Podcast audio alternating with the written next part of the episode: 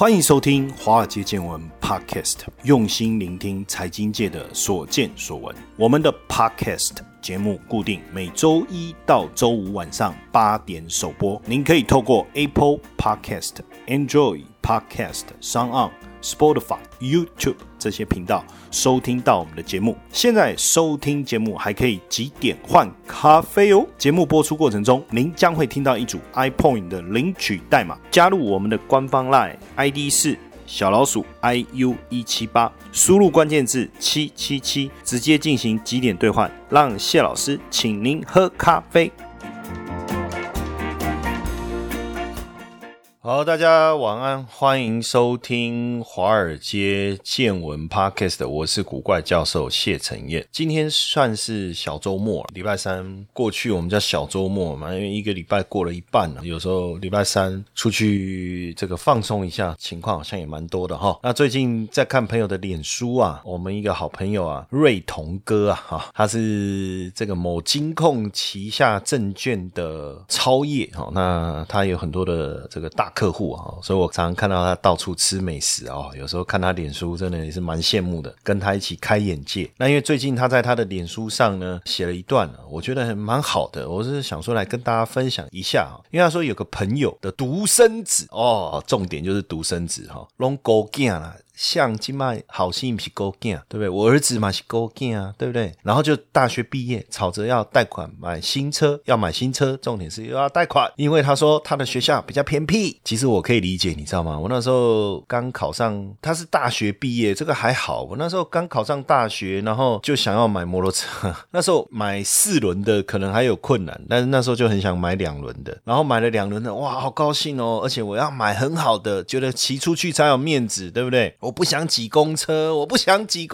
跟大家挤公车。然后因为我要家教，又要干嘛，一定要有车才方便哦。当然就这样吵啊。然后我爸也就是勉为其难的，当然要他也想买给我，对不对？然后就跟我说要等领年终奖金，然后后来领了年终哦，就总算买给我这样。那时候我也跟我爸说没关系，我自己打工买。那你知道父母就是这样哦，就是念书就好好念书，对不对？再打工这样，就觉得好了，买给你好了。哇，也很高兴啊，也没有去想说父母买这么贵的一台车。我记得那时候买6.7万耶，现在你可能觉得6.7万买一台摩托车不算什么，可是你要去想我是什么时候，多久以前的年代，20-30年前有没有？有，靠，那么久以前啊。那时候摩托车大概低阶一点的2万多吧，贵一点的4万多吧。我记得那时候2-3万块应该就可以买到很好的摩托车，可是我就是要买那个那么贵的，就我爸还是买给我啊吼。但是你知道，不争气就是不争气，不成才就是不成才。然后呢，那个你知道，就是那骑新车出去哦，好高兴哦，这还翘课跟朋友出去，然后去喝咖啡，然后秀一下新车。结果停完车以后，钥匙没有拔起来，看被偷了，哇！才骑没多久，然后新车被偷，你知道那个哇看那个晚上找车报警这样子，反正然后拖着沉重的步伐回到家，然后当然被海 K 一顿，被海削一顿了哈。那能怎么办呢？后来我就想说算了，我真的就看看自己打工，然后存一点钱买一台二手的，因为就是需要摩托车嘛，这样。不过还好，真的运气很好呢，就是短时间也解决不了嘛，那我也不可能再买一台嘛，然后就隔了2-3个月，警察找到了我那一台摩托车，警察找到了，因为我那台车就是被那种不良少年还是怎么样看到，钥匙没拔哦，然后偷骑走，所以很荒谬啊！我说很荒谬啊，对不对？那所以我说要不要买车？按照我这种例子，当然不要啊，是不是？但不过他用比较科学理性的角度这个做金融的就是这样，用投资的角度，他说如果我们买一台75万的国产新车，好不好？1600到2000cc 差不多啦。那他说折旧1年是12万，之后每年8万，所以3年后残值是6折，6年后3折，这个很务实哈。然后强制险丙种1年要5000，这个是保险嘛，保险你万一碰撞什么还是要，还要缴税金，1年12000到18000，为什么呢？因为1200到1500的燃料税是4000%，牌照税是7120，他说就算出来12000到18000，加油每1000公里3000块，那如果每个月开1000公里，好保养轮胎损耗每6万公里要花6万，就每年大概1万了哈。那这个不包括你有跟人家擦撞哈，这个先不管了哈。然后要不要洗车？要吧哈。那像我洗车，我就自己去投10块钱，然后这样洗。但是每隔一个月还是要去让人家稍微整理一下，不然漆面摸起来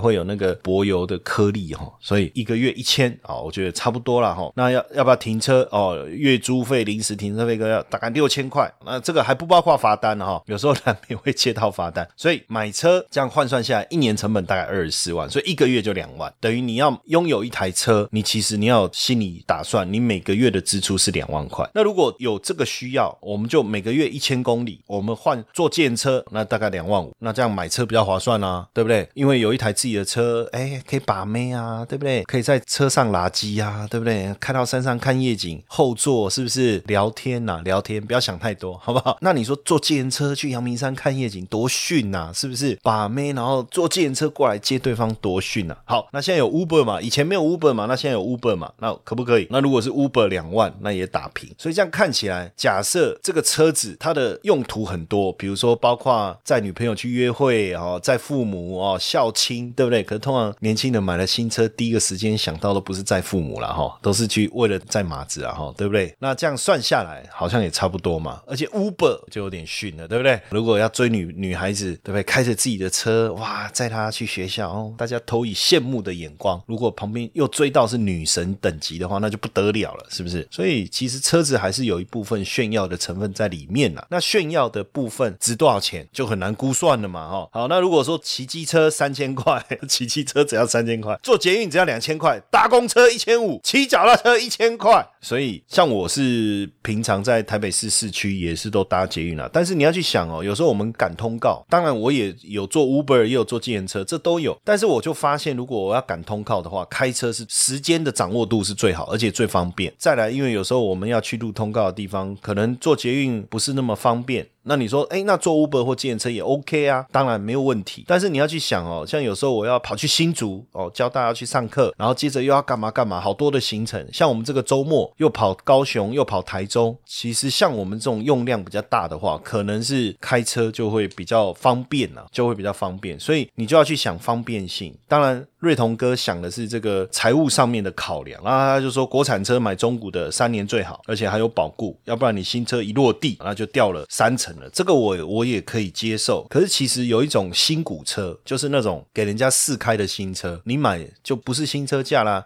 而且你可能买到明明是新车哦，可能还不到1年哦，但是你可能7折就可以买到啦，这样的话其实就省蛮多的啦齁。那当然如果你用车量不是这么大，就以旅游，比如说啊我买一台车是之后放假要出去玩，那我觉得就没必要，因为你的成本相对来讲很多。而且呢现在这个 Ucar 也推出这种短期租赁，不是一天的，是小时的。我记得我刚拿到驾照的时候也没有车嘛，假日想要出游怎么办？带女朋友出去玩租车，可是它一天一天的。我还记得那时候就租那个 Honda， 租一天3000块钱。但是现在呢像这个 Ucar 就又一游网跟高铁站都有合作嘛，它就租嘛，1个小时168，1公里大概2块钱，所以你可以租宾士啊，开个4个小时嘛，是就趴呀，6个小时大概快600块。诶，我觉得这样其实还蛮方便的。所以假设今天你是为了旅游想要买一台车，我就个人就比较不建议。那如果你是工作上的需要，常常北中南啊需要这样跑来跑去啊，那因为我不喜欢赶高铁，因为高铁的时间就是你要抓得很准，你要照它的时间表走，可是这中间难免哪边有一点事情哪边有一点事情，就会让我觉得很紧张，会有一种压力。那我不喜欢那种赶车的那种感觉，或者说拉着一个行李箱在那边跑追那个车的感觉。我喜欢开车自己的空间，而且我更讨厌坐高铁后面他妈一直哭，你知道吗？后来我就生气啊，气到了，我想说哦，普通车厢真的很吵，我就买商务舱啊，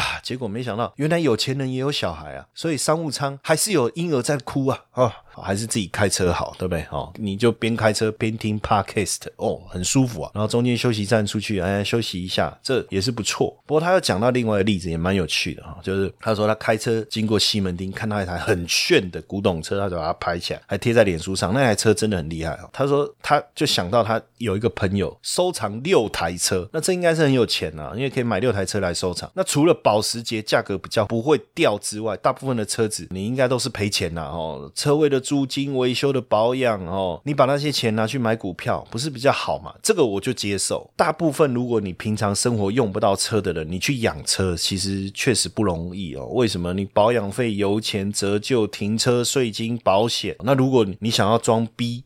就是感觉自己很屌，对不对？买 BMW 或宾士，哇，那费用整个更拉高。那有的年轻人我看他为了要开宾士车或 BMW， 因为买不起新的或是相对比较新的二手车，就买那种年份比较久的，就便宜嘛，开出去也趴嘛，至少 logo 还是一样嘛，但是维修费可能会高很多。虽然说很多女孩子都说宁可坐在 BMW 上面哭泣，也不愿在 Toyota 上面放空，当然就看个人的选择啦。但如果这个女孩子这么重物质，那我觉得也不一定要在一起啊，对不对？这个女生你骑摩托车，她在后面跟你浪屌屌，对不对？这么爱你，然后你开 BMW 她也爱你，你开 Toyota 她也爱你，骑脚踏车她也爱你，这才是真感情啊。那只是说真的买了车算不算是一种套牢的开始啊？确实啊，但我觉得还是要去考量，就是说你因为有的人可能说哦，我一台车60万买5台300万，那这些到最后折旧到最后面都没有了，我把这些钱拿去投资，报酬率不错啊，每年5%啊，我不要讲8%多少，我就讲5%就好了。确实要做到每年5%的投报率并不难，我讲并不难，买一些电信类的股票、金融股来存都可以做得到。那35年后滚出来的复利效果1700万，所以你看这一来一往差很多了。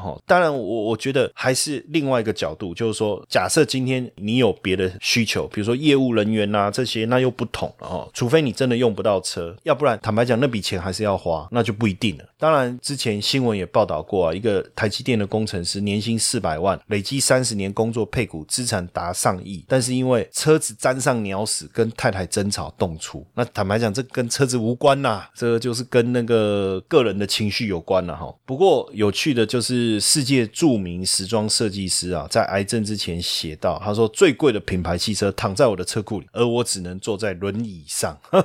所以我觉得还是要看实用性啊。如果说像我这样要常常东奔西跑的那我当然觉得买一台车还是比较方便，而且如果是买车的话，我还是建议买好一点的车啦，因为毕竟你自己的安全很重要啊。有时候我们在想说啊，买70万还是买200万的车，省了130万拿去投资股票 OK， 这个也没有问题，我也可以接受。但你有没有想过你自己值多少钱？如果我很有价值，我是不是应该买更好的车子来保护我自己？常常在高速公路上看到一些国产车跟进口车发生车祸的时候，它后续不论是开车的人还是乘客所受到的保护就有不同程度的一个影响啊，这个我们大家也都知道啊。所以有时候我的想法是这样啊，就是说当然要不要买车，从各种角度，我们从数字的计算把钱拿去做投资，这种各种衡量理性的算法。但是买车有一点是你用任何计算都不能去取代的，就是拥有一台车所带来的这种荣耀感跟幸福感，开着自己车子出游的那种温暖的幸福感，是任何理性的数字的计算所不能带来的。当然我也不鼓励大家就是说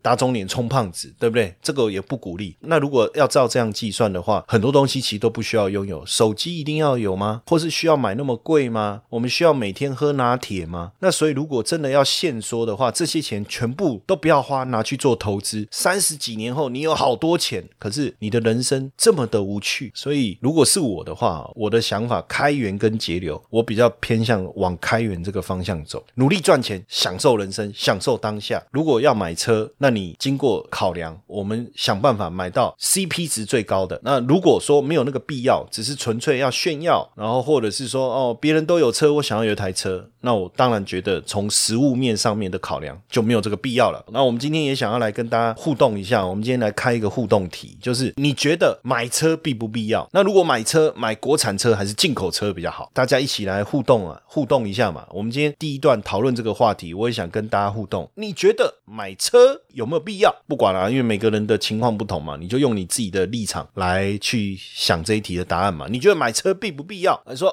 以推动汽车产业的角度，或是以带动台湾经济成长的角度来看，买车很必要那都可以啊。说以方便性的角度来看，买车很必要。他说以实物成本考量、折旧、支出等考量，买车不必要。所以每个人都有每个人的出发点，所以到底有没有必要，每个人可以上到我们华尔街见闻脸书的粉丝页，找到我们这一集的这个文章，然后在底下留言，那我们同样点数翻倍送，我们这一集的点数一样翻倍送给大家，也邀请大家到我们的华尔街见闻粉丝页来回答我们这个问题，好不好？好，华尔街见闻加密版试听系列活动开跑喽！每天10分钟，古怪教授小叮咛带你快速听见金融市场的投资趋势。每个星期30分钟，古怪教授碎碎念带你掌握各国股汇市的投资机会。每个月各2小时的台美股实战教学，带你观看最及时的台美股投资方向。原价月付$1499，活动期间免费试听7天，这么好康的活动千万别错过喽！了解更多内容，请点选下方资讯栏网址，或加入LINE好友，输入关键字999。好，那接下来我们来谈一谈比特币哦，因为越来越多的投资机构在投资比特币啊，也奠定了比特币储备货币的地位啊。所以像这个 blockchain.com 的研究部门主管甚至看好明年比特币的市值可以达到$1兆美金哦。今年啊，包括像这个知名的对冲基金的经理人哦，或是像投资机构 BlackRock， 还有像这个 Twitter 的执行长 Dorsey 啊，都公开支持比特币会成为数位黄金。甚至伦敦政治经济学院的客座学者，他也预期比特币啊，明年的市场规模可以达到$1兆美金哦。那目前比特币的市值是3500亿耶，所以如果明年要达到1兆，那还要涨3倍，是真的有这么夸张吗？现在比特币的价格大概在23000附近，那如果这样子来看的话，也甚至专家就说要涨到54000，那涨幅还有1倍以上耶，这个很惊人了哦。所以如果比特币要到明年$1兆美元的话，那要涨到54000。那比特币在2017年的惊人涨幅是来自于散户，那相较之下，现在的涨幅是来自于机构投资者的话，那是不是推动了新一轮比特币上涨的开始？那当然讲到比特币，我们特别要谈到这一家人，荷兰有一家人呢，他们把所有的资产呢都卖掉，实体资产，不动产啊，这些股票啊，现金啊，然后呢全部投入比特币，所以声名大噪然后过去3年就是靠着比特币到40个国家到处游玩。哦，好羡慕哦，真的很羡慕。可是有时候我们就没有这种精准的眼光跟惊人的勇气哦，因为方向还没有明确，结果还没有出来之前叫惊人的勇气哦。那当然我们现在看它是精准的眼光哦，所以这两个就是你要有惊人的眼光之前，你要先有惊人的勇气哦。那这一家人是荷兰人，这个男生叫太糊涂哦，真的太糊涂。所以你看哦，太糊涂一个就是说他完全不理会别人跟他讲了，反正他就把所有的钱投入比特币市场。那当时他们买的时候，比特币才$900哦。诶，你知道2017年他买的时候$900，那一年年底就冲到2万了。虽然说2018年暴跌，跌到多少 ?2018 年年底跌到3100多，但他这过程当中他完全没有认为他看错，也完全没有想过应该要做任何的调整，而且更夸张的是他们也没有银行账户。然后呢，大跌的时候他们反正都在环游世界哦，这一招真的不错耶，把所有的钱买比特币，然后环游世界，然后什么都不管。哎，很酷啊，很酷啊齁。做得到吗？大家做得到吗？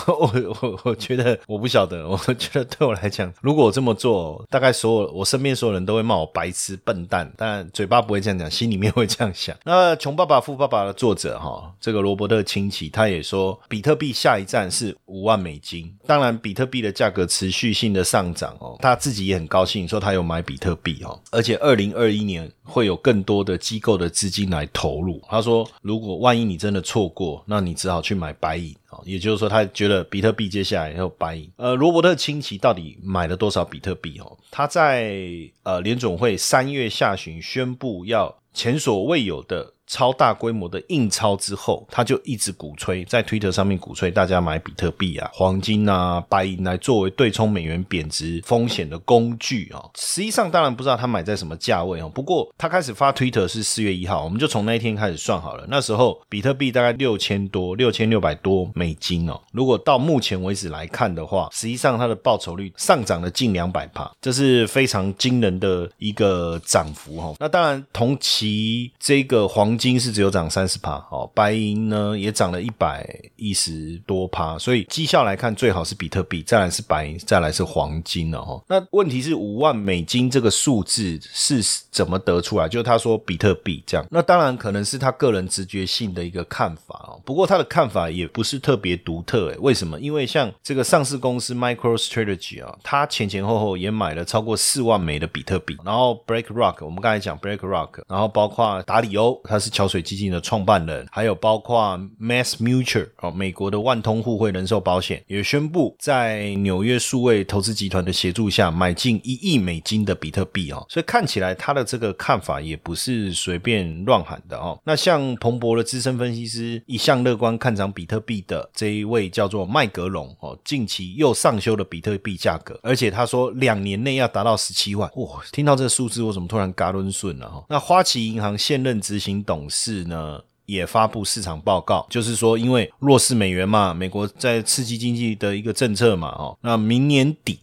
当然就2021年底比特币可以冲到31万8千美金，哇，这很可怕耶。而且美国华尔街疯子叫 Jim Cramer、哦、他也宣告、哦、入手比特币，他是 CNBC 的人气节目疯狂前朝的主持人，他也表达他对比特币的兴趣，那时候他在讲的时候比特币才1万1耶，所以现在已经冲到这个位置，他说看比特币会不会跌到17800，如果跌到这里他会继续买进，所以现在大家都看好比特币哦。那比特币持续的一个上涨到底未来怎么样我们不晓得哦，但是确实现在似乎变成是一个多元化资产组合的一个部分，因为机构法人都在看好比特币，但这里面我们在未来我们还会谈更多跟比特币有关的变化，还有产业的结构的调整，或是现在我们的金融市场是不是跟比特币有连结上、哦、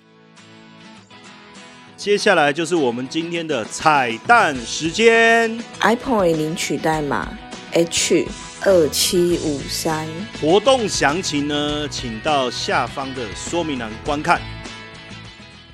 但今天我们先谈一下，就是说可是比特币之前不是大家会想说我持有比特币我要放在哪里，我有钱我有台币我有美金我可以放在银行，比特币要放在哪里，好像可以放在所谓的交易所，或是我有比特币我要跟谁做交易，要去哪里交易、哦、那就有所谓的交易所，对不对？可是之前比特币交易所叫 GOX、哦、GOX 还是 GOX 怎么念不知道怎么念